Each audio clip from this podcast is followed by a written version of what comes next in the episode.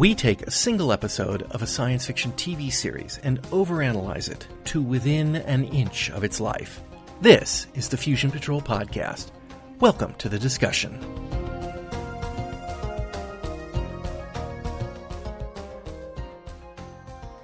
Hello and welcome to another episode of Fusion Patrol. I'm Eugene.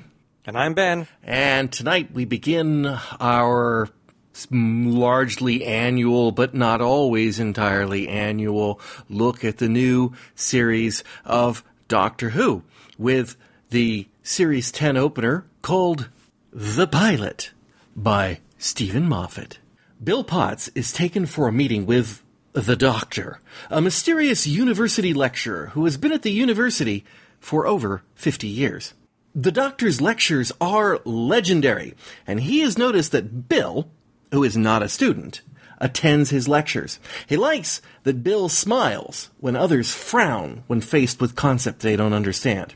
He offers to get Bill into the university and act as Bill's private tutor. Months pass and they form a bit of a friendship. Then, one day, a girl that Bill fancies shows Bill a puddle with a weird reflection. The reflection ultimately eats the girl and turns her into Wet Heather, a watery, drippy space pilot. Bill runs to the doctor, who reveals that he is actually a time and space traveling alien. They race away from Wet Heather in his London police box shaped time machine called the TARDIS. They travel around the world to the far side of the universe millions of years in the future, and then to the Dalek Movellan War in an attempt to shake Wet Heather. All to no avail.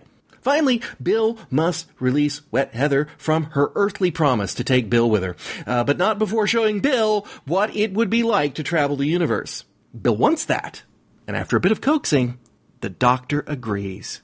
Okay, so the pilot, uh, Steven Moffat's made a big deal out of uh, saying this is a sort of a reboot, a new beginning, a new start, a jumping on point, whatever you want to call it, for um, Doctor Who, for people who perhaps don't want to be invested uh, in, in years of whatever. So, Mm-hmm. what'd you think? I'm more curious about what you thought. Oh, that's interesting. Uh, that's an interesting way of turning uh, turning tide on it. Well, so what did I think? I thought um, it was kind of light on story and logic, um, but that it was mostly just meant as a character piece to show the friendship uh, forming between Bill and the Doctor. And in that respect, it worked fine. Um, I, I I appreciate um, that Bill is capable of realizing there's science fiction in the world and applying those concepts to these strange happenings. Uh, that that's always been a pet peeve of mine in science fiction programs.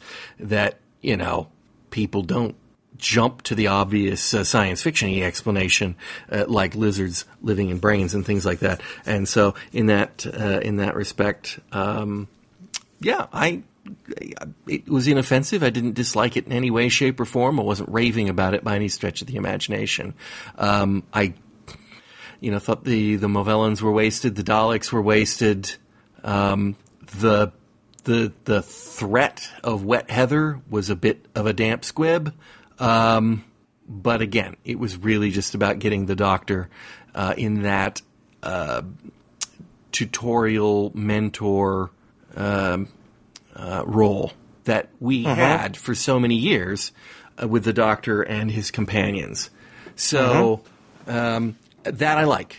Uh, I like that very much. That that we've hopefully completely and utterly dispensed of the companion has the hots for the doctor crap because I'm sick of that. Or the doctor picks the companion because there's something very mysterious, you know, like a Clara too. situation. That too. I'm I'm so pleased that the mystery does not appear to be in any way, shape, or form anything to do with Bill. Bill is just Right. somebody that the doctor has taken a liking to because of her attitude in in his classes. She wants to learn, she's eager to learn, she likes hard concepts, and the doctor sees something of value there and decides to make a difference. And and I I really like that setup. a lot. So in that respect, good, good around. I would say, uh, I mean, all around, I liked the episode enormously, but from a purely analytical standpoint, I agreed with every point you just made. Absolutely everyone by the numbers, those are the exact same reasons why I liked it. So uh, you know, I, I have I have hopes. I have hopes. It's kind of like the it's kind of like the preface. Well, you know what I was going to say is this this felt sort of like a throwback to a more classic Who. You know, and I and I, I'm I'm. I mean, you did you you made a very good point on this one where you said it's it's light on story but more strong on character development. And, you know, there have been other Doctor Who stories, you know, in years past during the classic years that the the plot was thin, but it was really about just watching the interactions. Mm-hmm. Uh, and in that respect, it felt very much like that. I mean, the threat was ridiculous. Yes, the Daleks, Movellans. I mean, uh, although I, I did hear somewhere, and I'm I'm now becoming convinced that it was it was a load of rubbish what I heard or what where I'd read, but that the Daleks were supposed to appear in every single episode of the season, and I hope that's not true, because that'd just be the worst gimmick of all. That would. I, I, I don't think that's going to be this series gimmick. Obviously, that vault and why the Doctor has been protecting it for over, well, over Now, 60 yeah. years is the. That's the that's the MacGuffin. And who he made the promise to. Since it's a Gallifreyan vault, it's, it's clearly got Gallifreyan writing on it. You know, that that's that's this season's Bad Wolf. right the vaults. Uh, and that's that's what i was wondering i mean there's clearly that's that's the big issue for this season but it it wasn't something that they were just completely dangling in front of us i mean it, it maybe they are playing it like bad wolf which was just these little you know hints here and there I mean that only someone with a really good eye would catch them, and you know if that's the case. Well, I suppose for the beginning, it's it's all right. Uh, but for the most part, I, I just thought this was a fun frolic, and it it really reminded me a lot of why I liked Doctor Who so much in the first place. I mean, the plots were ridiculous, but it was about the characters. I like, And I like ridiculous plots. I mean, I like wild, far fetched plots too. But I, I have to admit, you know, this one well, this one was thin. it was thin. It was it was watered Very watered thin. down. Ha ha ha! I, I saw what you just did there. I that was Yeah. just spontaneous too. I had not written that one down as a thing. But there, you know, there was no actual threat. Now, No, there wasn't. Sometimes that's okay. Sometimes you get the whole storyline Yeah. where we we thought it was a, a threat, but really we just don't understand each other. And sometimes, sometimes that works, and sometimes that can be very powerful. Not But it- here. not here. No, it didn't work here. No, in fact, it was a waste. And so, you know, I think uh, It was a, it was a it was a bad excuse in order to just you. I mean, again, you know, the real meat of this is the dynamic between the Doctor and Bill as as he, as he is introducing her to this greater universe, and there were plenty of moments purely from a character standpoint that I thought were absolutely dynamite. The the, the part that just is, is really sad though is it was all built on a false premise, and that is that this thing is a threat to them. yeah. And I, that is the one thing, really. I mean, even though they're, you know, like you said, you know, the Daleks and the Movellans, I mean, total castaways, things like that. Uh, lots of callbacks to past, you know, past episodes, past characters, whatever. But none of that bothered me. What bothered me is why this is all going on, and that is Wet Heather. And I did not like that, especially since when we first um, are introduced to the the puddle, and you know we hear a voice. There's there's this very malevolent sounding. a very Sontaran voice. yeah, uh, it, there was something very not friendly about it, and you know it, it felt threatening. So I I thought, okay, well here is here's the antagonist. No, it's it's it's. eh, It's it's worse than just misunderstood. The it's it's it's badly portrayed. The the effect gave the illusion that the puddle was very deep, and that there was something down there looking up. Right. And that there was a hand reaching up at one point.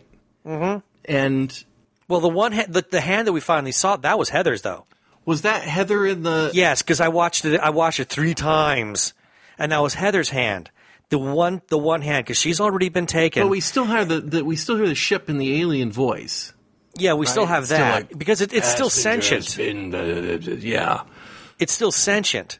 So we still have that. You know, so there's a lot of really bizarre answers. I mean, that uh, it, it's worse than just a MacGuffin. I mean, we're just thrown something that is not supposed to make any sense whatsoever, and then we're supposed to misunderstand it. I did not like that one bit.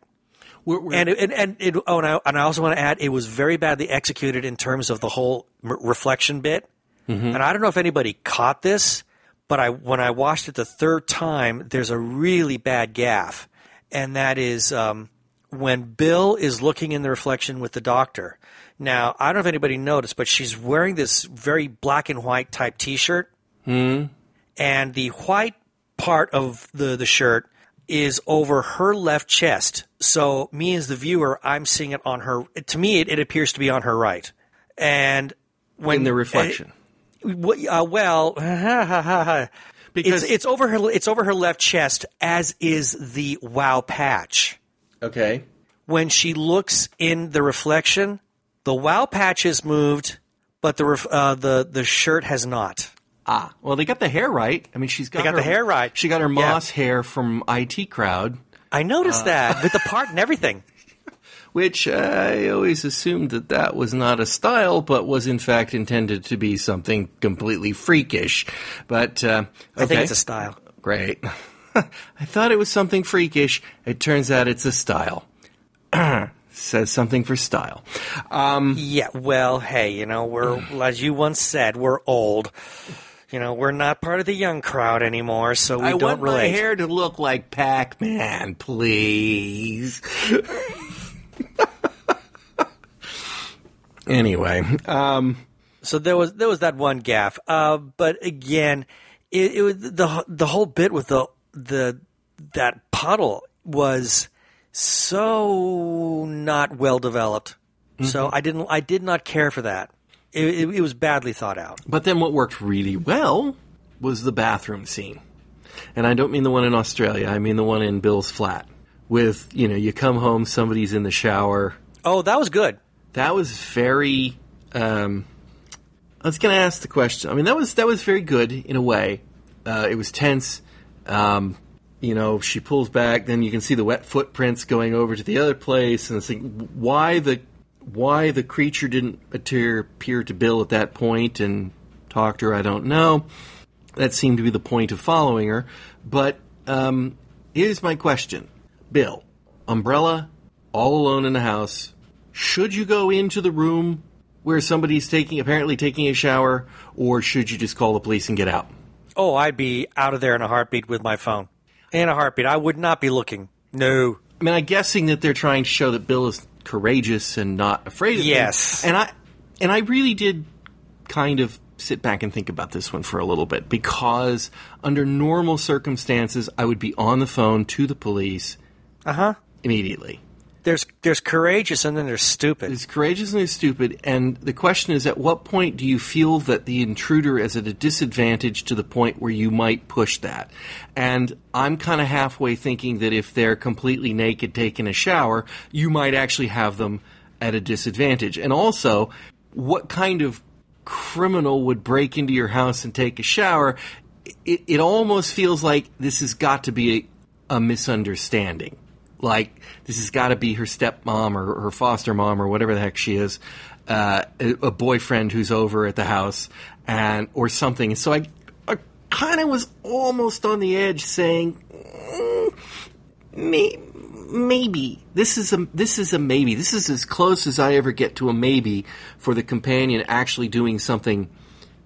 Uh, you know, on the floor as as I've probably ever gotten in Doctor Who. Usually it's turn around and run, and this one was like, I don't know, I, I might. Of course, it'd be different if I was, you know, not six foot three. Um, it, it does make a difference when you're weighing these things.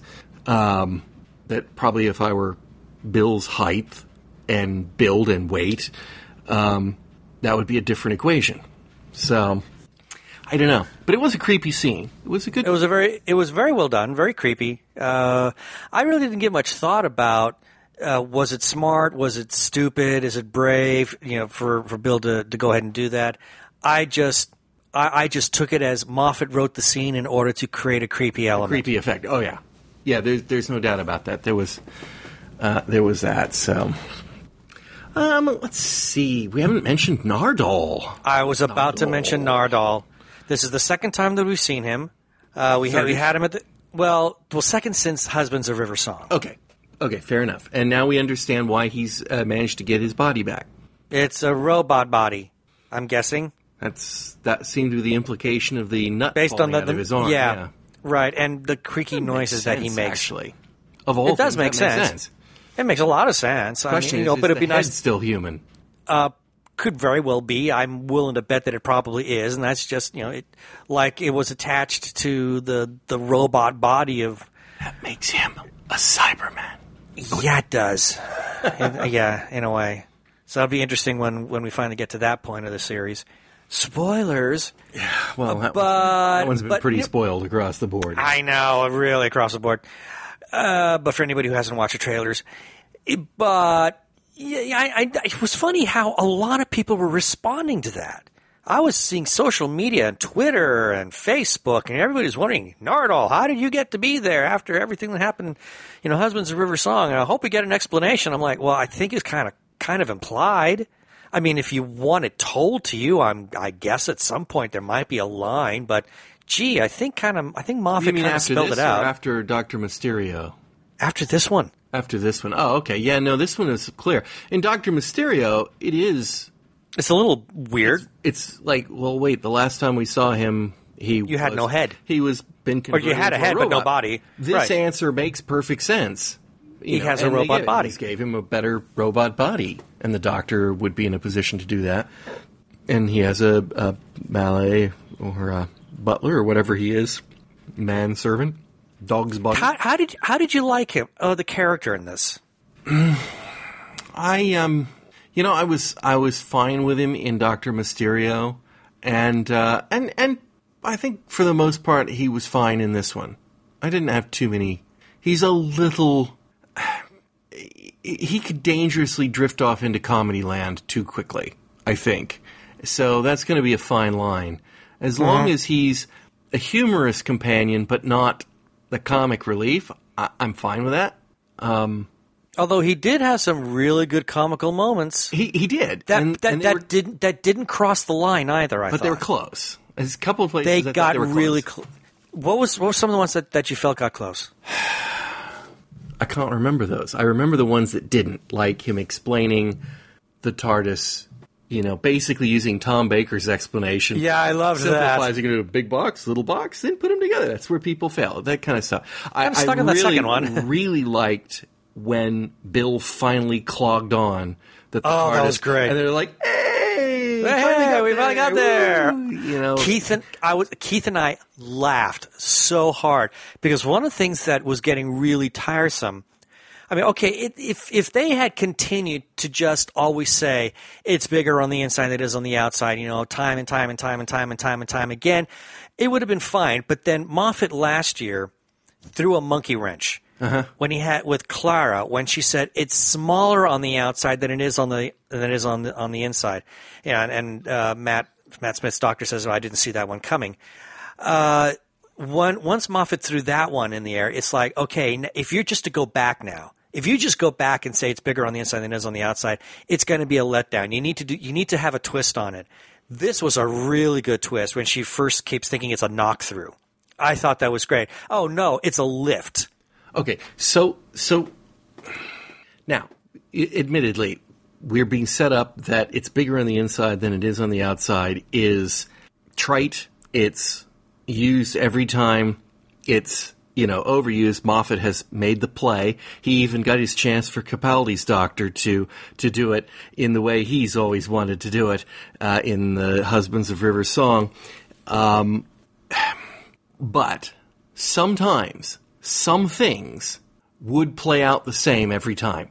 Don't Yeah. you think? I mean, They should. not, I mean, not I think, introduced to the concept. If you walked into a box and it was bigger on the inside, you would say something to that effect. I'm Maybe gonna say that. exact words, but right. And pretty so, much. the audience shouldn't get this sort of jaded, oh yes, here it comes the thing. But you could understand the doctor doing it, and that's funny. You know, it's like, okay, If I the know this doctor is going to happen. Responds that way, way. yes. Well, remember Now, yeah. Rory did it didn't do it either.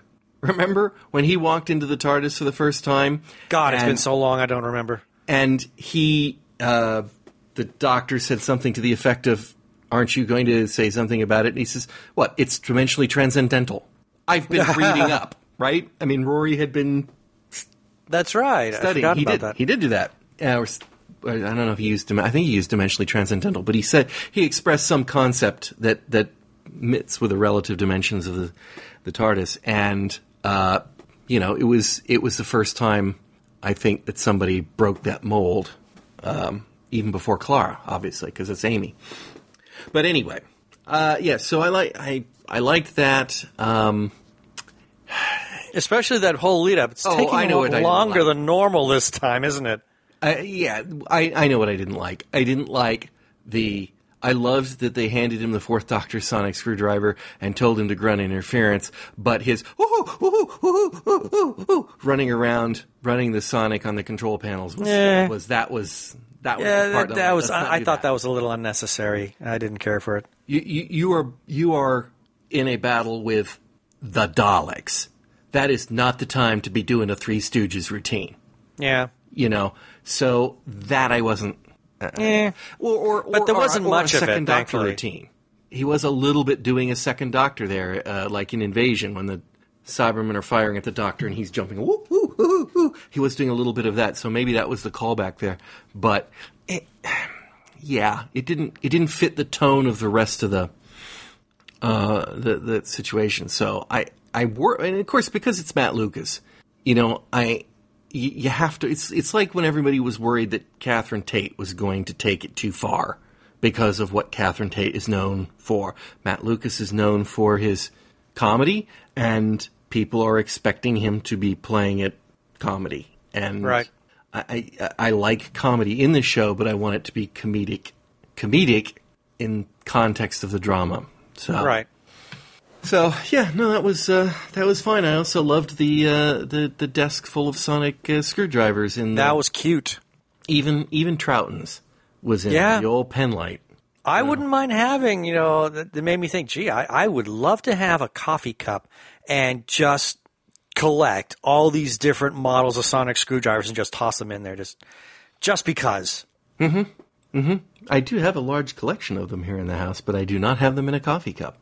So Well, I'm afraid to set them up in a coffee cup. I mean, I would I don't want to do it here Cats because the cats will yeah. take it, and then if I take it to work, uh, it'll disappear when I'm not looking. Mm, A lot of Whovians. There's a lot of Whovians at where I work. well, that's something. Yeah, It's not all awful. no, it isn't. So, all right. Well, let's take a look here. One thing I was very, very, very, very disappointed for. This is something that I feel Peter Capaldi has been cheated on so bad. He- you know, I, f- I feel for the man. I really do. This is he has got to be the world's biggest Doctor Who fan that has become the Doctor, beating out David Tennant um, by some distance. And so I- I'm very pleased that he's going to get the Battle of Mondasian Cyberman later in the year because that's something he's wanted to do. And I hope that they're indulging him this year with, you know, what he gets to do. But he has been stuck with the worst theme music since Sylvester McCoy. Oh, yeah. And they did not get rid of the the tortured ratophone music. Yeah, and I the was moment- so hoping that was gone. Ah, the moment I oh no, no, they're not going to get rid of that. Not until they regenerate him. That's his music. but they changed Matt Smith's. a little, yeah. You know, they could have got rid of the ratophone. It's the the ratophone I don't like. I I think it, if I think if he had stuck around another year, then maybe they would have done that. But being that this is Moffat's last year, and and, and now we learned that is definitely Capaldi's last year, eh, they probably thought, oh, why bother? Had he been sticking around another year, they thought, ah, you know, maybe you know, let's okay, let's switch it up a little bit. But it's it's everybody knows this is this is the final season for both Moffat and Capaldi. Why change it? We're going to change it again next year. Could be. It's all about. It is. I think it's all about uh, production practicalities. like they like they buy off on production practicalities in these shows. See, it's probably a union thing. No, we have to change up the credits every two years, otherwise. Well, it's like gotta we got to change jobs. doctors every three. I just, And I'm- I, I mean, I'm- I, I'm- I so, you know, Capaldi's doctor. Um, we we've talked about this before, but and and Colin Baker's doctor. Um, this this concept that showrunners keep coming back to every once in a while. This is we want to make the doctor an alien again. We want to make him have a different set of morality than the humans that he's dealing with again. That led us to the companion strangling sixth doctor and the you know she cares so i don't have to 12th doctor of his first year and colin baker got got shafted because he didn't want to be playing it that way he wanted you know he had his own ideas and he wanted to tone it down and he wanted certain characteristics and um you know, it had a very negative impact on the audiences. And I think that is true with Capaldi when he came into it. Now he's into his third year and he's a completely different character. Oh, absolutely. I think Then- what we got. Uh, well, are you- are you talking about in terms of how Capaldi has grown into the role? Yes. Because I think what we got, I this one I thought was amazing. This was the most likable Capaldi Doctor I've seen yet. You there was something that there was there was something you know, and I hate to use the word, but there was something very almost grandfatherly about him. You know, a, a bit of a callback again to the Hartnell years. You know, with especially with all the you know the the flashes to the the photos of Susan. Uh, I but I thought I found him to be generally uh, ge- genuinely uh, very likable in this one. Well, you know, I, so I, obviously he has his his um, era of Doctor Who too, and we know that there's a certain Pertwee influence on that. But if you think about it, Pertwee was such a was very nice most of the time, and then occasionally he was an obnoxious. Uh, uh, particularly when it had to do with the military and stuff. And- Well, and, well, if you didn't see his, if you didn't see anything his way, he got really gruff with you. Right, but he was so sweet and so protective of, of Jo, and and I and I have a feeling that's what they're going for here. I, I have the you know he took Jo under his wing and he was trying to improve her, and I see that's you know I don't I don't I don't see it taking Pertwee again. I don't see that exactly in the same situation as with Sarah Jane Smith. Sarah Jane Smith was a competent adult and and it, she was a companion. She was he was obviously fatherly towards her, but there wasn't that quite mentorship that was there with Jo or with Leela. Um, you know, Leela was a project for the doctor, Right. And and I think this is what they're setting up here with Bill, is that that the doctor has is gonna take her under his wing, and he was you know getting her in school and getting her passed through all these classes that were high level, and Well, it's not necessarily a bad thing like it. because No, no, no, no, Oh, well, yeah, because I really like because uh, I you know I'm as you said you know I, I it does call back a bit to the Pertwee uh, Jo Grant years, and there was some very good episodes that came out of that time, especially when you're talking about the dynamic again.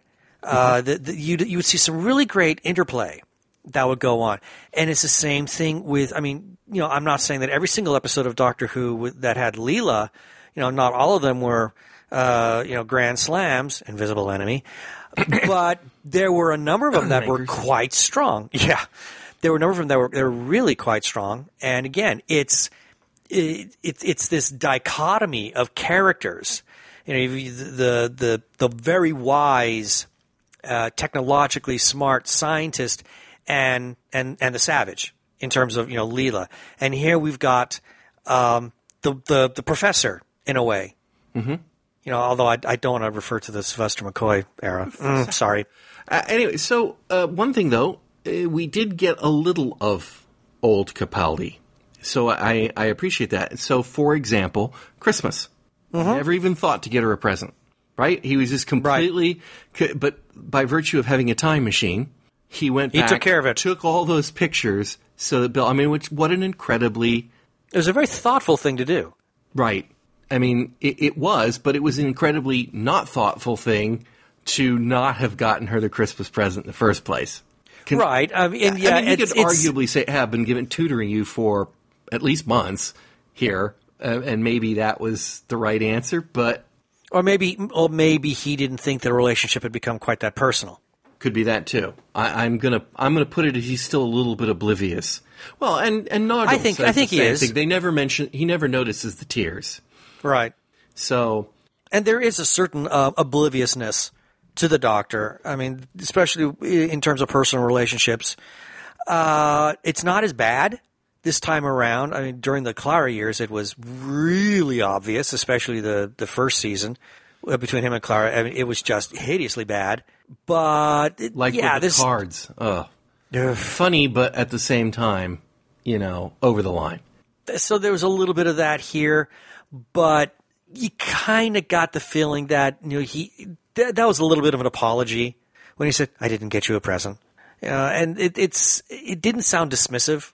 It's like more like a an oops kind of thing. but at the same time, the, the, the maybe again, it's that alien thought of, well, why would she give me a present?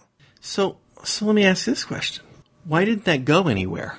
She sees the picture of the doctor in the mirror taking Yes. a picture of his mom, And that and that and then we don't address it any further. not another word is spoken. No, that I think is really like egregiously wrong. Uh, that should have been brought up. I mean, that would have been the first thing. You know, the first when she walks right into the door. Happy New Term. Hey, that photo. How did that happen? Well, not to mention that Happy New Term would be probably two uh, two weeks later at least, right? So you're gonna have Christmas, you're gonna have New Year. I assume that universities in Britain are similar here. You you have a break, you have a gap of several weeks around that period of time. So it's not like she got the Christmas present, saw the picture of the doctor, and went back to the university and said, ha ha, ha, hoo, ha, ha," you know, No, uh, no. just- I, I I just assumed that happy. You know that the new term started after the new year.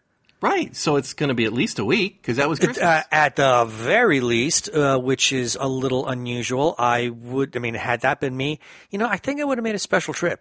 Yeah. But even if I chose not to make a special trip, even if I chose to wait until the first day of the new term, the first words to come out of my mouth after Happy New Term is, "Please explain this photo." I'd, yeah, I'd have that picture in my hand. Was like, Yes, I would have uh, too. That looks like you, dude. that's really interesting. Gee, looks just like you. I Imagine told you I didn't have any pictures of my mom, and then the next and that day I get them. I assume it's that day because she was giving. No, she was probably giving Christmas present to the doctor on the last day of the old term, Right. And she got the pictures on Christmas Day, so that's Probably. that's possible. That that's still. most likely it because she because she gave her foster mother a present and she was putting it on so and she gave Bill money. Yeah. So that must have been Christmas Day. Yeah. So, all right. So that was very nice. Again, it's a character piece that's very nice. It's not. Um, it's not. Um, I'm gonna. Well, first off, I'm gonna point to the part where the doctor's, you know, looking at the spaceship tracks, and and Bill kind of goes out there and said, "Well, I know you know a whole bunch of stuff about about like basically everything, but how are you on sci-fi?" And then she goes on to explain about the lizards in the brain, which of course is exactly sort of what happened in the last show the doctor was in, Doctor Mysterio. Yeah. Um, and his line, you know, I'm going to have to up my game. yes. like that was that was such a, a perfect moment. I, I you know I liked it. Full points to to to Moffat for the character that he, the, the the interaction that he's written on these two. I, I can't complain. It. And then when at the end when he goes over to wipe her mind, I and she figures it out. Right, yes, I was Like, really happy at wipe that. my mind? like because you know he walks up on people all the time. Of course, in the case of Clara, in the case of Donna, uh, when he well, in the case of Donna, you know her brain is freaking out, and he's coming over to comfort her. Or it appears like he's coming over to help, well, maybe hug her, comfort her, and then zaps her brain. Okay, got it. Clara, when he starts, he does that to her for something. I can't remember when it was. But then she does it to him. Well, but that was with the machine later on. But uh, I think earlier there was an instance where I think it may have been Matt that was Smith's doctor that was trying to zonk her mind. And, you know, there was more like this is this a sort of you're coming on to me kind of thing? It's like, Clara, was that somebody else? I can't remember. But there was this, you know, there was this you know, when he's coming, but in Bill's case, he's walking up to her and he's put his hands out, and it's like, And she- what else she would knows. you think? He's like, mind wipe, uh, alien, you're an alien from another planet. You're going to wipe my mind. And what I really liked about it was that she knows what's going to happen. She begs him because nobody would want that. Right. You know, nobody would want to find out about these things and then forget it. And and then, all right, go ahead and do it. You know, when he says it has to be done, she trusts him enough to uh-huh. do that. That is that is probably one of the biggest acts of faith a companion has ever given the doctor. and it shows a lot of depth to the character of Bill, and this is something that I I, I was very happy about. So I remember when we were introduced to who the new companion was going to be. It was uh, that that little one minute bit, in which we part of it was used in this episode when they were uh, on the That was, planet. I- that was convenient of them to have filmed some extra for the intro, but then just you know left it out because it was meaningless to the story. I, I kind of like that, but okay, go ahead. Yeah, but anyway, I remember uh, the way that entire clip was shown to us, introducing Bill. My first thought was, this person is a flake, and I am already annoyed. I don't want to see her. I mean, I to the point where I think me and a lot of people were almost having a sense of dread Me too. about about she was who this- terrible. she was awful, but But the dialogue was trying too hard, is what the problem. It, it in that. really was. It was so over the top. And, but that's what we were thought. That's what we thought we were going to be getting. And instead, we got someone who had a lot. She, she was a. She, she has a lot. A much deeper personality and, and uh, much deeper thoughts than most people are willing to give her credit for. And I think that's one of the things that doctor saw in her. That Mm-hmm. a lot of people just don't assume that she is capable of those kinds of thoughts. So but I- he sees it, and that's why he takes her on. I, I don't know that. I didn't go back and watch our introduction video, I haven't but either. I think but I think there was one other change in it. There wasn't just that it was a lot of it was cut out. You know, after he says they're Daleks, what's that? Dal- they're called Daleks or whatever, and then that's that's you know, and then it goes on to blah blah blah blah blah blah, and that's where it went over the line. In this, did you see what she did when he said that? And he said, uh, you know, I forgot how he phrased it. Talk to you later. I'll tell you later. They're just they're just called Daleks.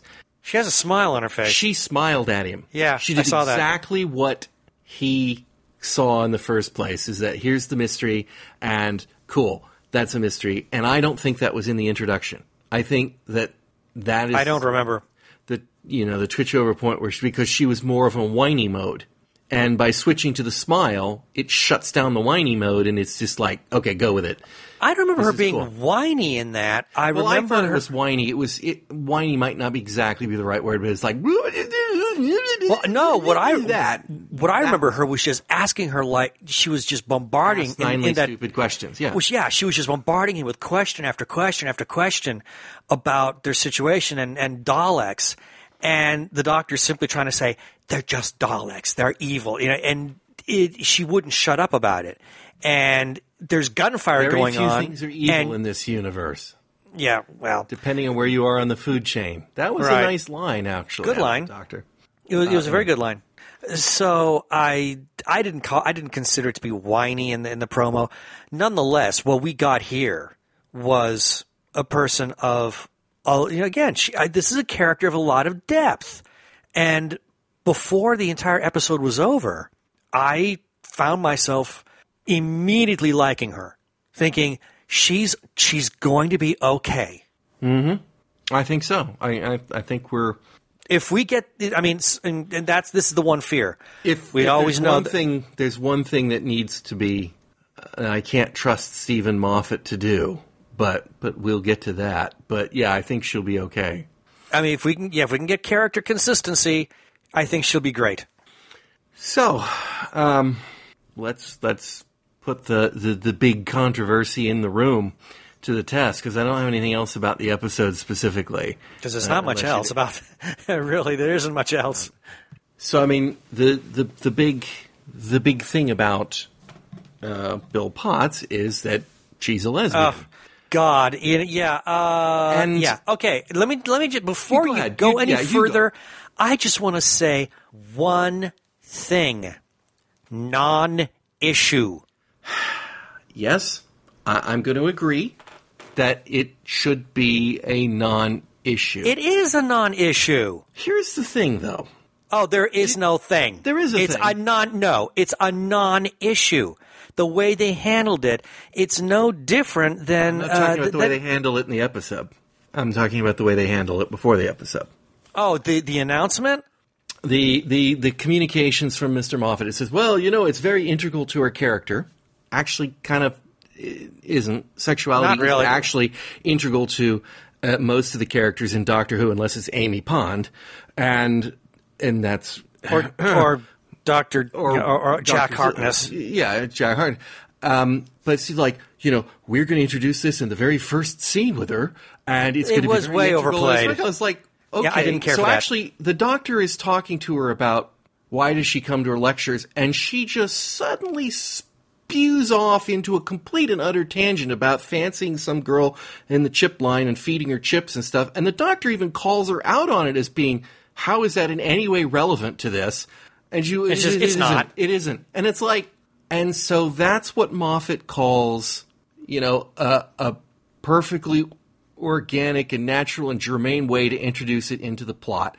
And it's like, you see, it doesn't, it, still feels ham fisted. And there is also that scene where I forgot what the, the girl said, You want to come with me? And Bill goes, God, yes. And I'm like, Wow, I just watched an episode of Coupling.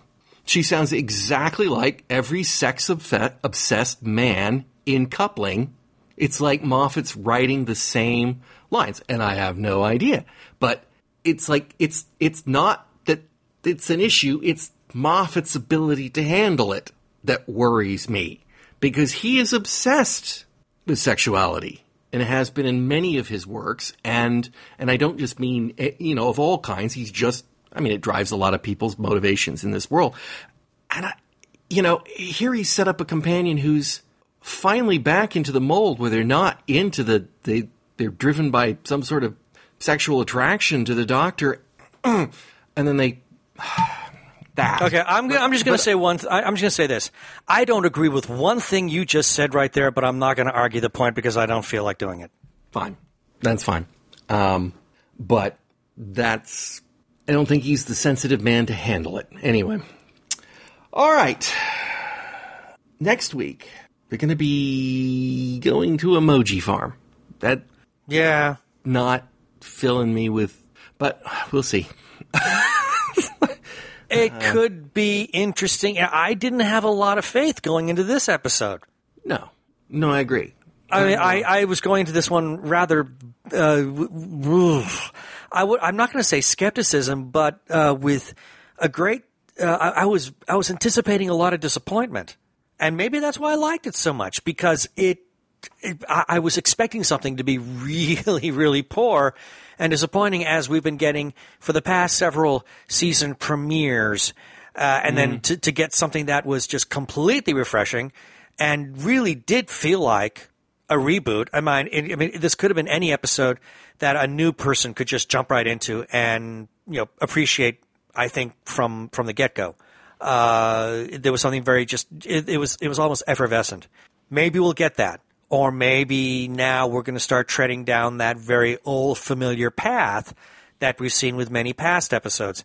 What I just hope we don't get is you know this I, I don't want the entire thing to be burdened down like we were getting for the past couple of years. I, I just don't want to see that again. No, I'm I'm not uh, I'm not a strong I I can accept a strong story thread through a series. And I can I can really appreciate it. I can appreciate the craftsmanship that goes into it. I can appreciate the mystery that can be built into it. Doctor Who's never done it right. No, it hasn't. You know, it's always tacked on like a bad wolf, or it's um, uh, the the one eyed patched lady popping through the window, looking at Amy throughout. Uh, was that series six? Something like that. Yeah, I think it was. Where you know The it- impo- that whole impossible astronaut thing was hideous. Yeah, and, and you know that that was an attempt to build it into it, and it just it just doesn't it hasn't gelled right. It doesn't feel like one cohesive story, and I think that's probably because of the whole, you know, eight different writers and not really a linear story that they're telling. Right. I, Do- Do- Doctor Who may not be the vehicle for that kind of uh, storytelling. Now, I, I, I think that what they may want to do is, you know, take a look back at some of the past, uh, you know, classic series where there was uh, some kind of a continuing storyline, be it uh, the Key of Time, although there were weak moments there, but still there were a lot of very strong individual episodes. Uh, Trial of a Time Lord. Uh. one of the well, one, yeah, yeah, not not the best example, but, Key of Time still, did actually Key of Time actually had a the the thread was not a mystery. no, Really, it was like you've got these. It was a quest. tasks. It was a quest. You've got these six things to go get, and you go get them, and each story can be different. And if they can, they could structure something that way, like the doctor had to go find some thing to open this vault or close this vault, and that would kind of make a, a certain amount of sense, and you would be able to to tell a story without burdening down uh, burdening down the ending, perhaps. Yeah, But- yeah, because what we've seen in past series, uh, whatever the, the the plot issue is for that season, it had such a negative impact on the way the characters were developed that I found myself not liking them. And that's the one thing you don't want to do to your viewers. You do, I mean, this is Doctor Who. Okay, the argument, you know, you can argue back and forth. What is the show about? Is the show about the doctor or is it about the companion? In either case, they both need to be likable. And what we've had in the past were two characters that became to be, they came, they, they were at such odds with each other, especially last year. They were at such odds that I could not like them at all. is it last year or the year before? Or b- actually both. The Danny Pink year was. Oh, the Dan- oh, that was horrible, and I, I really found myself just intensely disliking Clara and not really caring for the doctor all that much. You know, and that's a great way to push your viewer away. What we got here in this pilot was something, you know. see what I just did? It was was great. I mean, I liked the doctor. I liked Bill. I liked them together. Let's keep that going. and Nardole. Re- yes, and I like Nardole. I like this combination. I like the chemistry. Let's keep that going in a positive direction. You can have your through storyline, whatever it is for the season, so long as it doesn't negatively impact your characters.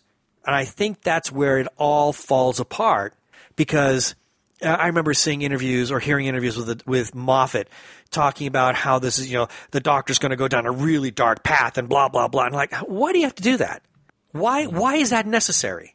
And so, you know, uh, and obviously there is some kind of a path that the doctor's on. Drama. Well, yeah, and there's and the doctor is obviously on some kind of a path because what did he say to um, you know towards the end of the episode? Well, first he's he's talking when talking to Bill. He talks about you know I'm in disguise. No one's supposed to know that Made I'm here. And then and then after she leaves, he's he first looks at the picture of River. You shut up. Looks at the picture of Susan. You shut up. The TARDIS lights up. You shut up too. I made a promise. I'm like, okay. Obviously, this is going to affect his character in some fashion. But I'd like to think that it's countered by the very thing he says to Bill at the very end of the episode with, What the hell? Straight from Back to the Future. Yeah, exactly. Yeah. So Uh, I'd like to think that this will still keep the lightness. I hope so. I, I really do. I do too. So, one thing. You reminded me of one. Moments that Nardole was too close to the line. I'd leave that for a few minutes before you go. Oh, the toilet. Yeah. The toilet humor, it's like he's a robot. Uh, unless it stinks of grease. I don't know. So that one was that one was that was close. And, and the other thing I want to mention is the trailers for this episode, not the trailers at the end of this episode. Um, all the things that we were led up to build build up to this episode, and I thought that this was a Dalek episode, and that which it really wasn't, and that that scene where Wet Heather comes out of the ground and and says exterminate meant that Wet Heather was some sort of Dalek technology. Yeah, some sort of Dalek hybrid. So they they really pulled a fast one, yeah, that was a that was that was a, a bait and switch. and I suspect that we're going to get more of that. I think they're Oh, going to spend yes. more time because they can't keep spoilers down too much, but they can They can mislead the audience. they can mislead the audience quite quite well. And uh, um, you know, I'm I'm in a way kind of appreciate that because I I yeah, because there was I don't a, need there- to be surprised, but at the same time, I like Well, I'd like to. I'd like to be a little bit surprised because there was a time where trailers were uh, what you saw was very linear. In, Yes. and I'm talking years, years, years, years, years past. They were very linear, except for maybe a few you know snippets here and there. But for the most part, they were pretty linear. And if you had a, if, if you were clever enough, you could kind of uh, get a sense of the story just from watching the trailer. And now that's not possible. And in a way, I'm kind of I, I like that. I mean, I call it a, uh, a, a, uh, a bait and switch, but uh, at the same time, though, I don't want to see something that's going to completely telegraph the entire episode for me. Mess with my head a little bit. Don't lie to me. Don't I mean, lie to me in the trailer. They're, all scenes. There, I mean, that's that's the thing because I've seen trailers where it's like, wait a minute, where did that scene go? Rogue One. Yeah, yeah, Rogue One. yeah, exactly. Uh, but uh, as long as what you show is in the episode, hey, put it in any order to mess with the minds, you know, or or to give it a different sense of continuity. Hey, that's great. I have no problem with that whatsoever. All right. Well, um, off to um, a pretty decent start, I'd say then. I would. In fact, I I thought that. Uh, I mean, yes, this episode's not perfect. It has its shortcomings, as we've discussed. But I would say, in many ways, this is probably the finest episode that Moffat wrote since becoming showrunner. Hmm. I don't know. Maybe maybe the, the Matt eleventh hour. I was going to say eleventh hour is pretty strong. pretty awesome. Yeah, That is that is a pretty strong episode.